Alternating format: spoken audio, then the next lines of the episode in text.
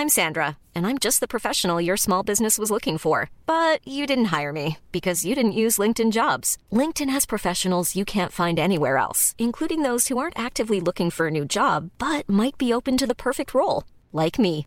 In a given month, over 70% of LinkedIn users don't visit other leading job sites. So if you're not looking on LinkedIn, you'll miss out on great candidates like Sandra. Start hiring professionals like a professional. Post your free job on linkedin.com/people today. Hey, I'm Ryan Reynolds. At Mint Mobile, we like to do the opposite of what Big Wireless does. They charge you a lot, we charge you a little. So naturally, when they announced they'd be raising their prices due to inflation, we decided to deflate our prices due to not hating you. That's right. We're cutting the price of Mint Unlimited from $30 a month to just $15 a month. Give it a try at mintmobile.com slash switch. $45 upfront for three months plus taxes and fees. Promo rate for new customers for limited time. Unlimited more than 40 gigabytes per month. Slows. Full terms at mintmobile.com. Bonjour, c'est Thibault Lambert et vous écoutez Code Source, le podcast d'actualité du Parisien. Depuis le lundi 24 avril, Mayotte est le théâtre d'une opération de grande ampleur, l'opération Wambushu. Quelques 1800 policiers et gendarmes, dont des centaines venus en renfort de l'Hexagone, sont mobilisés sur cet archipel de l'océan Indien au sud-est de l'Afrique. Objectif, expulser des milliers de sans-papiers du territoire et détruire une partie des bidonvilles. Depuis plusieurs années, le 101e département français est en crise. La pauvreté et les actes de violence, notamment par des jeunes en bande, ont explosé. Des élus et des habitants de Mayotte, des Mahorais, se disent submergés par une immigration très difficile à contrôler en provenance des pays voisins. On fait le point dans Code Source avec Nicolas Guanard, journaliste spécialiste police-justice au Parisien. Il était à Mayotte du 11 au 18 avril, juste avant le début de l'opération. Nicolas Guanard, vous connaissez bien Mayotte, vous y êtes allé une dizaine de fois entre 2009 et 2015, vous couvriez alors les faits divers pour le journal de l'île de la Réunion, vous avez donc suivi des procès, fait des reportages là-bas, c'est à deux heures de vol environ de la Réunion.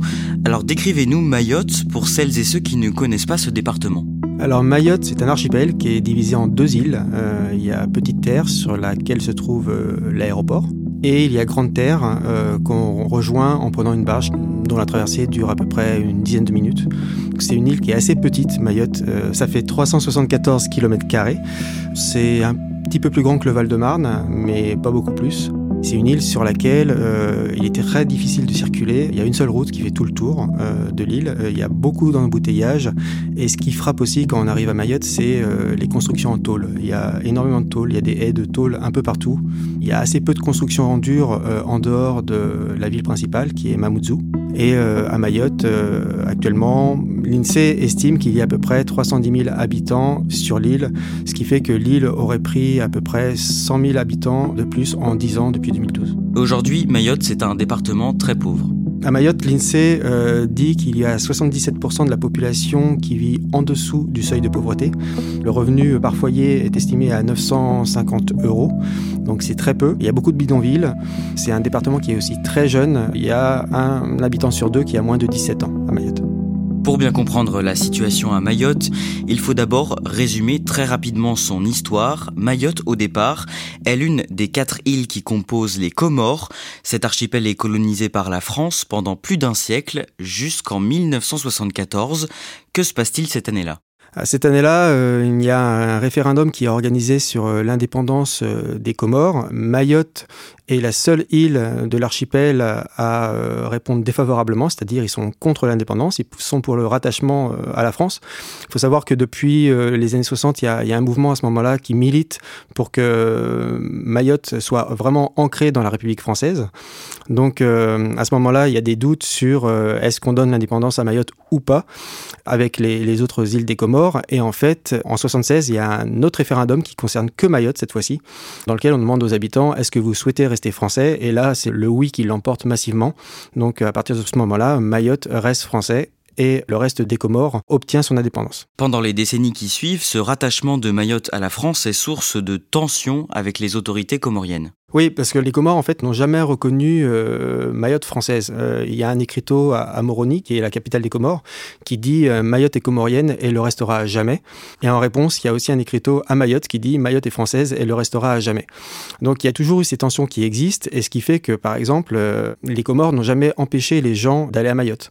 Il n'y a pas de filtre qui est mis, les gens peuvent partir à Mayotte parce que les Comores considèrent que Mayotte est comorienne. Et donc dans le même temps, beaucoup de personnes, des Comoriens mais pas seulement, cherchent à migrer vers Mayotte, le plus souvent en partant d'Anjouan, l'île des Comores la plus proche, elle n'est qu'à 70 km. Ce qu'il faut savoir, c'est qu'actuellement, Mayotte, euh, le PIB par habitant, c'est à peu près 9000 euros. Aux Comores, on est sur 700 euros par habitant, donc c'est très peu. Forcément, euh, derrière, il y a des gens qui ont vu Mayotte comme un Eldorado, et les gens ont commencé à, venir euh, en Kwasa Kwasa, qui sont des embarcations de fortune. Derrière, les personnes débarquent. Alors, soit elles sont aidées localement par des compatriotes, qui leur trouvent des solutions d'hébergement, mais c'est quand même assez rare. La majeure partie du temps, en fait, euh, ils essayent de trouver des places euh, dans des bidonvilles. L'Eldorado qu'ils étaient venus chercher euh, se transforme en vie de galère. Cette traversée, elle est dangereuse pour ces migrants? Au cours de, ce trajet, ils risquent leur vie. On, estime à peu près à, 10 000 le nombre de personnes qui sont décédées en mer en franchissant la, la barrière de corail. En 2011, Mayotte, qui était à ce moment-là une collectivité départementale, devient officiellement le 101e département français, ce qui donne plus de droits à ses résidents. À partir de là, les autorités françaises multiplient les expulsions pour les personnes en situation irrégulière. Forcément, puisqu'il y a plus de droits euh, qui sont donnés à, la population, ça attire encore plus les habitants des, îles voisines, c'est normal. Donc euh, les gens viennent de, des Comores, mais aussi de Madagascar, et il y a une immigration qui commence à arriver aussi des régions des, Grands Lacs africains, notamment le Rwanda et le Congo.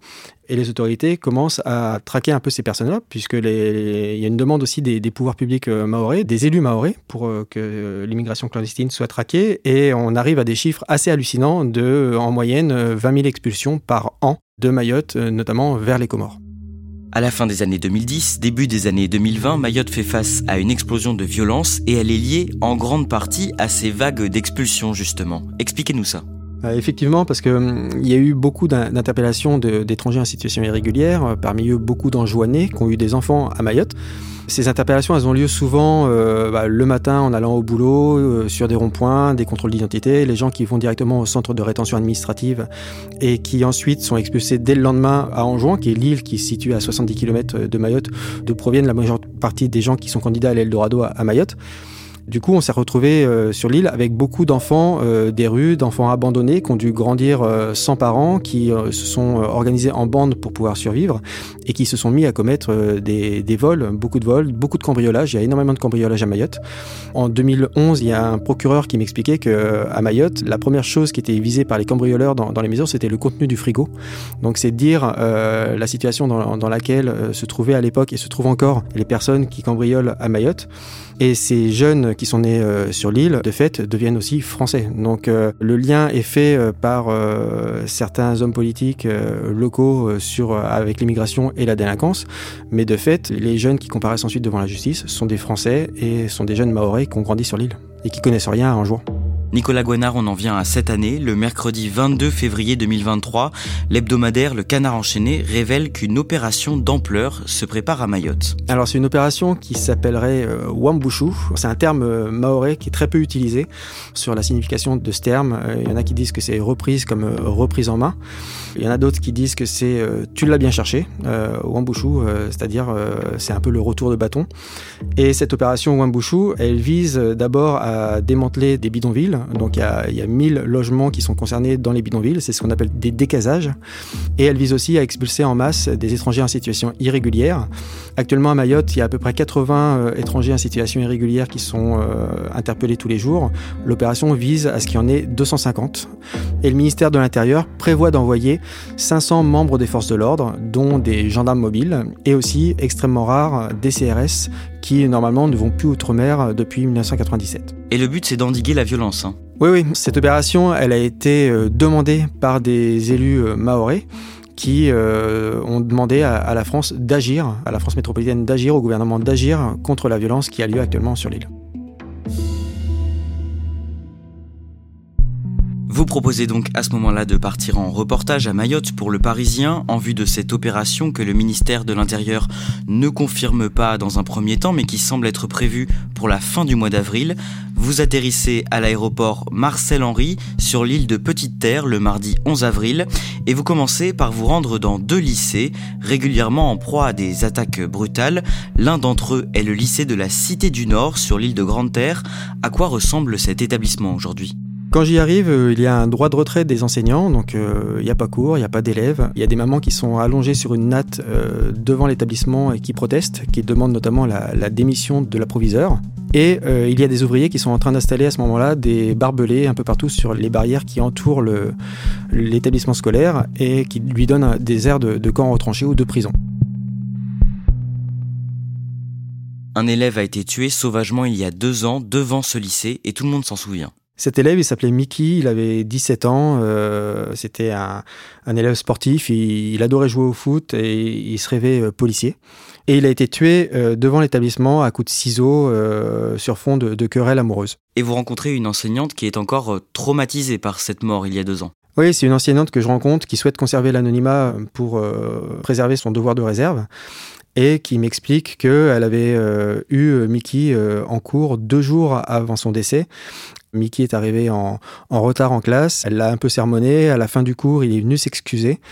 Et euh, elle lui a dit, euh, je te préviens, tu as euh, l'intérêt de venir à, tous mes cours jusqu'à la fin de l'année, sinon il te faut une bonne excuse. Et elle l'a pu revu par la suite. Elle a conservé dans ses archives la, dernière copie qu'il lui avait rendue. Je l'ai senti très très encore traumatisé deux ans après, encore à vif par rapport à cette histoire. Plus généralement, les enseignants que vous rencontrez sur place, qu'est-ce qu'ils vous disent?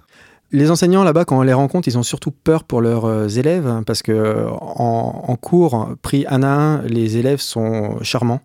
Tous les profs que j'ai pu rencontrer me disent la même chose. Il y a une espèce d'écart entre ce qui peut être reproché à certains de leurs élèves en dehors des cours et ce qu'ils ressentent euh, durant les classes. Il y a une, enseignante qui m'expliquait qu'un jour, il y a une élève qui a offert un, bouquet de fleurs euh, parce qu'il y avait une fête ce jour-là et le lendemain, elle a appris que cet élève avait été écroué parce qu'elle avait participé à un guet-apens euh, visant à, commettre un viol sur une autre jeune fille. Donc euh, on, est dans des situations euh, très dures auxquelles les enseignants sont confrontés, mais à aucun moment les enseignants ne craignent pour leur intégrité physique. Le lycée de la Cité du Nord a récemment subi une nouvelle attaque, c'était le 4 avril dernier. Le commanditaire est un jeune homme de 23 ans et il est jugé en comparution immédiate. Le 12 avril, Nicolas Guanard, vous assistez à l'audience. Quel est le profil de ce jeune homme? Il se prénomme Julien, c'est un Maoré, ses parents sont Maorés. Euh, c'est juste euh, un garçon qui a eu une enfance euh, très turbulente, qui s'est fait renvoyer de beaucoup d'établissements scolaires. Sa mère, elle n'arrivait plus à l'élever, elle l'a envoyé chez sa grand-mère. Sa grand-mère n'arrivait pas non plus à l'élever, elle l'a envoyé à la Réunion ou chez des oncles, ça s'est aussi mal passé. Il s'est fait renvoyer de plusieurs établissements scolaires là-bas aussi. Et quand il est revenu à Mayotte, bah, il, il a fédéré des jeunes dans une petite bande dont il est devenu le chef. Et c'est avec ces jeunes-là qu'il a commis l'assaut contre et l'intrusion contre l'établissement scolaire euh, de la Cité du Nord, ce qui a eu des répercussions assez énormes sur le corps enseignant? À, l'audience, on, a un, professeur qui raconte qu'il a dû demander à ses élèves de s'allonger sur le sol. Les jeunes avaient des, machettes et des marteaux. il compare cette attaque à, un acte terroriste et beaucoup de gens disent que la même chose se serait produite en métropole. Ça aurait rapidement été qualifié de terrorisme. Et ce jour-là, vous assistez à d'autres procès, d'autres jeunes personnes sont jugées pour des crimes parfois beaucoup plus graves encore. Il y a trois jeunes qui ont la vingtaine qui sont jugés en appel, procès d'assises en appel. En fait, ils sont accusés d'avoir commis beaucoup de vols euh, autour d'une grande surface qui s'appelle euh, Jumbo Score à Mayotte, qui est la seule grande surface à la métropolitaine avec un centre commercial comme on peut connaître en, France métropolitaine. Ils n'ont pas commis que des vols, puisqu'ils ont aussi commis des viols, et euh, notamment sur une jeune fille qui était avec son petit ami dans une voiture qui sortait du parking de cette grande surface et euh, ils l'ont extrait de la voiture, ils ont tabassé le, petit ami et euh, ils ont commis un viol collectif. Euh, ils étaient cinq sur cette jeune femme. Donc c'est des faits terribles. Le procureur m'a expliqué au cours du reportage qu'à Mayotte, en fait, toutes les affaires sont traumatisantes pour les victimes. Nicolas Guanard, ce phénomène de violence en bande de jeunes, il est particulièrement visible le soir, à la nuit tombée. Le soir, tout le monde a peur à Mayotte. C'est vraiment ce qui m'a frappé dernièrement, ce qui m'avait pas frappé lors de mes précédents reportages. Les gens se barricadent le soir, euh, sortent très peu, ou alors juste à côté de chez eux. Moi, à ce moment-là, j'étais euh, hébergé à, Tsunzu, qui est euh, une commune un peu, un peu plus sensible que les autres. Et en rentrant, on a été pris au milieu de centaines de, jeunes qui commençaient à se regrouper, qui commençaient à, à caillasser. Il y avait déjà pas mal de cailloux sur la chaussée. Et euh, il y avait les policiers qui étaient en tenue de maintien de l'ordre euh, aux abords, prêts à passer une, longue nuit. Euh, des policiers avec qui j'ai discuté m'ont expliqué que c'était comme ça tous les soirs, en fait. Toutes les nuits, les jeunes se regroupent et font des barrages. On les appelle aussi les, les coupeurs de route, c'est-à-dire qu'ils mettent par exemple des pierres au milieu de la route, des, des, arbres pour faire arrêter les véhicules et pour ensuite détrousser les occupants. Les habitants de l'île, les Mahorais que vous rencontrez, comment ils vivent cette situation? Mayotte a longtemps été une île tranquille. Tous les gens le, racontent et ils laissaient les, les fenêtres ouvertes, les portes ouverte. Euh, quand il pleuvait, euh, parce a pendant la saison des pluies, il y a de très fortes pluies tropicales, bah, les gens pouvaient euh, rentrer chez n'importe qui pour se mettre à l'abri. Donc il y avait une vraie insouciance à un moment qui n'existe plus aujourd'hui et les gens le, vivent très mal. C'est des changements dans la façon d'aborder les choses qui sont très mal vécus à Mayotte. Depuis plusieurs années, des habitants ont donc décidé de s'organiser pour lutter contre cette violence, quitte parfois à rendre justice eux-mêmes. Il y a des habitants qui s'estiment abandonnés par l'État et qui ont décidé de monter des collectifs. On peut les assimiler dans certains endroits à des milices qui font des rondes la nuit, qui ont déjà euh, arrêté et tabassé des jeunes qui commettaient des cambriolages, des jeunes qui ont des fois été euh, très très sévèrement blessés. Donc c'est un vrai sujet de crispation euh, à Mayotte, la délinquance, puisqu'il y, y, a toute une frange de la population qui estime que l'État ne fait pas son travail. L'exemple qui montre que la parole de ces collectifs porte, c'est que l'une des leurs, euh, Estelle Youssofa, a été élue députée. À un moment, il faut comprendre la gravité de la situation et arrêter de, faire passer pour des victimes en disant que ce sont leurs biens qui ont été sauvés. Ces personnes sont en situation irrégulière et occupent illégalement des terrains publics et privés. Nicolas Guanard, le samedi 15 avril, vous vous rendez dans un bidonville situé au nord de Mayotte. Il est surnommé Talu 2 et il doit être démoli dans le cadre de l'opération Wambushu. Décrivez-nous cet endroit. Alors Talu 2, euh, c'est un bidonville qui est situé dans un quartier qu'on appelle Majikao sur la commune de Kungu. C'est au nord de Mamoudzou, euh, le chef-lieu. C'est un bidonville qui est accroché à la falaise. Il faut monter souvent des pentes assez raides pour accéder au logement. C'est des chemins de terre assez étroits qui serpente vraiment sur la falaise. C'est un endroit où il y a des étrangers, mais il y a aussi euh, beaucoup de Maoris qui y habitent. Vous y faites la rencontre d'une femme, Fatima Youssouf, elle a 56 ans. Quel est son parcours à elle? Fatima Youssouf, c'est une Anjouanaise qui est en situation régulière à, Mayotte, puisqu'elle a un visa de travail. En fait, elle est, transitaire, donc elle, s'occupe des colis euh, à destination euh, des Comores et en provenance des Comores. Elle tient aussi un petit restaurant euh, qui fait des spécialités anjouanaises juste en face du bidonville et elle est installée ici à Taillu 2 depuis 2007. Elle craint d'être délogée puisque c'est l'une des rares euh, habitantes du bidonville à avoir construit sa maison en dur. Elle a construit sa maison avec des parpaings euh, en opposition aux maisons qui sont en tôle dans le bidonville. Donc euh, c'est une maison qui est plutôt solide mais qui a été marquée à la bombe avec un numéro qui est le signe distinctif pour les autorités des maisons à raser. Donc sa maison est concernée par l'arrêté et doit être rasée. Dans ce bidonville, Talu 2, vous voyez aussi des familles dans le plus grand dénuement. Et même Fatima euh, Youssouf est surprise par ça parce que avant, euh, elle vivait à côté de ses familles sans même savoir euh, que ces familles-là vivaient dans, dans, une telle pauvreté. C'est en allant euh, visiter les personnes du, bidonville qu'elle s'est rendue compte que il y avait des situations vraiment dramatiques, notamment une, une famille. Alors les parents sont enjoignés en situation irrégulière. Ils ont sept enfants, dont quatre enfants handicapés. La mère ne travaille pas et euh, le père, lui, il fait un travail illégal. Il récupère des pièces de moteur de voiture, il les fond et il en fait des marmites. Donc, c'est des marmites qui vend 10 euh, ou 20 euros. Quand il arrive à en vendre, euh, il arrive à, acheter à manger pour sa famille. Et les jours où il n'arrive pas à en vendre, ils n'ont rien à manger. Et la police, elle se rend souvent dans ces bidonvilles?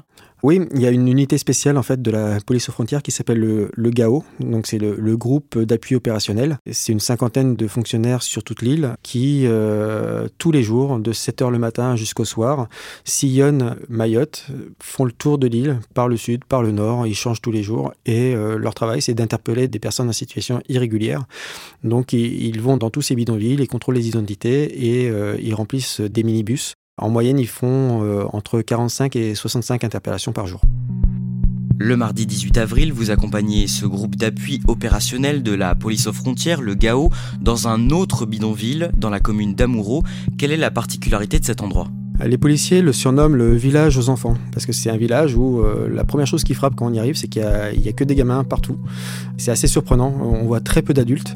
Les enfants ont un réflexe quand ils voient arriver la police, euh, ils crient euh, Moro Moro, ce qui veut dire au feu, au feu. C'est une sorte d'alerte donnée à ceux qui n'auraient pas leur papier, surtout les adultes, puisque les policiers vont contrôler les papiers des adultes. Et qu'est-ce qu'ils font les policiers quand vous arrivez? Ils courent après les enfants? Quand il y a l'alerte qui est donnée que la, police arrive, il y a deux jeunes à ce moment-là qui partent à la courette, comme disent les, policiers, c'est-à-dire ils s'enfuient en courant. Il y a des jeunes policiers qui sont euh, surentraînés euh, pour euh, rattraper les gens qui s'en vont à la courette, et un des fuyards est armé d'une machette. Il sera interpellé et conduit au centre de rétention administrative. On évoquait ces lieux dangereux, ces bidonvilles. Est-ce qu'il y a encore des zones touristiques sinon à Mayotte? Il y a quelques zones touristiques, euh, notamment il y a un grand hôtel euh, qui est assez connu, qui est au sud de l'île, à Ngouja. C'est une plage qui est magnifique, sur laquelle on peut voir des maquis. C'est des petits lémuriens. Euh, il n'y a que deux îles dans, le monde où on peut en voir, c'est à Madagascar et à Mayotte. Alors, faut faire attention quand on est touriste et qu'on va dans ces lieux-là. Vaut mieux rester du côté hôtel, parce que si on s'éloigne et qu'on va du côté où il y a y a moins de monde, bah, on, risque aussi de, se faire agresser. Et c'est la raison pour laquelle aussi les gendarmes ont mis en place ce qu'ils appellent les sorties tranquilles. Tous les week-ends, la gendarmerie sécurise certains sites pour que les touristes ou les locaux puissent profiter euh, bah, des randonnées, de la plage, des diverses activités qu'on peut trouver aussi sur l'île.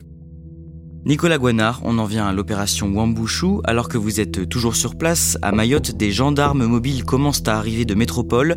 L'opération doit démarrer le lundi 24 avril. Est-ce qu'on sait comment elle doit se dérouler? Cette opération euh, doit durer euh, deux à trois mois, euh, même si le ministère de l'Intérieur n'a pas donné de durée exacte. On sait qu'il y a des hôtels qui ont été réquisitionnés pour trois mois pour pouvoir loger les forces de l'ordre. Elle vise euh, avant tout à, démanteler des bidonvilles. Euh, donc il y a des utilisations de pelleteuses qui sont prévues. Euh, il y a des militaires de la sécurité civile qui sont présents sur place pour pouvoir notamment conduire ces pelleteuses et pour pouvoir casser les, les cases qui sont dans les bidonvilles. Qui sont celles et ceux qui s'opposent à cette opération Wambushu et qu'est-ce qu'ils ou elles dénoncent? On a des magistrats du, syndicat de la magistrature qui s'opposent ouvertement à, l'opération, notamment ils dénoncent euh, l'instrumentalisation de la, justice par le ministère de l'Intérieur pour euh, mener à bien cette opération. On a des avocats qui s'opposent à l'opération avec une, mission d'observation actuellement du syndicat des avocats de France qui vise à, vérifier que les droits euh, sont bien respectés dans le cadre de l'opération Wambushu. Et il y a aussi des soignants qui s'inquiètent euh, des euh, répercussions que pourra avoir cette opération sur euh, l'activité de, l'hôpital de Mayotte. Depuis hier, escortée par des policiers du RAID, cette compagnie de CRS se déploie massivement sur le terrain. Le convoi progresse lentement par 38 degrés dans la jungle mahoraise. Objectif des forces de l'ordre, procéder à d'importants contrôles d'identité, disperser les fauteurs de troubles et protéger les riverains. L'opération Wambushu démarre donc le lundi 24 avril, mais dès le départ, tout ne se passe pas comme prévu. Déjà, il y a un bateau euh, avec des, personnes qui sont reconduites aux Comores qui euh, est refusé par l'Union des Comores. Donc euh, l'Union des Comores refuse de le voir accoster. L'Union des Comores est opposée à l'opération Wambushu. Comme on l'a déjà expliqué, euh, les Comores n'ont jamais reconnu euh, Mayotte française et cette opération-là, pour eux, c'est un affront de la France. Donc ils, ont dit qu'ils compliqueraient la tâche de l'État français. Et il y a aussi une décision du tribunal judiciaire de Mamoudzou qui demande l'arrêt de l'opération, notamment sur la destruction du bidonville de Talu 2. Le juge des référés qui a rendu cette décision estime que les biens des habitants n'ont pas été pris en compte dans ce décasage. C'est-à-dire qu'il y a des habitants qui ont accumulé 30 années de biens, des choses qui leur appartiennent, et que euh, ça n'a pas été pris en compte pour stocker euh, ces biens-là. Et le juge estime que, bah, à partir de ce moment-là, le décasage n'est pas rendu possible. L'opération qui consistait à évacuer et détruire une partie de Talus 2 est donc suspendue. À ce moment-là, vous êtes rentré à Paris, mais vous appelez des habitants de ce bidonville avec qui vous avez gardé contact. Ils sont soulagés? Ah, complètement. Euh, bah, j'appelle notamment Fatima Youssouf qui m'explique que bah, depuis que la décision a été rendue, c'est la première fois qu'elle dort bien depuis euh, trois ou quatre mois.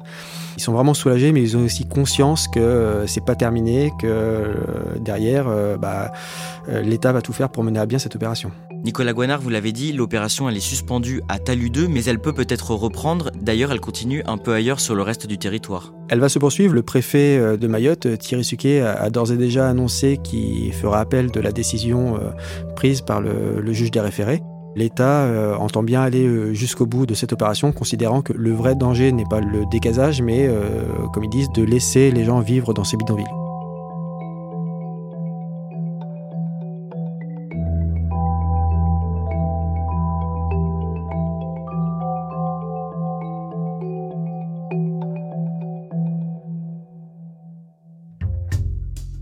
Merci à Nicolas Guanard. Cet épisode a été produit par Emma Jacob, réalisation Julien Moukoukiol. Code Source, c'est le podcast quotidien d'actualité du Parisien. N'oubliez pas de vous abonner à Code Source sur votre plateforme d'écoute préférée, de laisser des petites étoiles ou un commentaire. Et vous pouvez aussi nous écrire à cette adresse code source at leparisien.fr.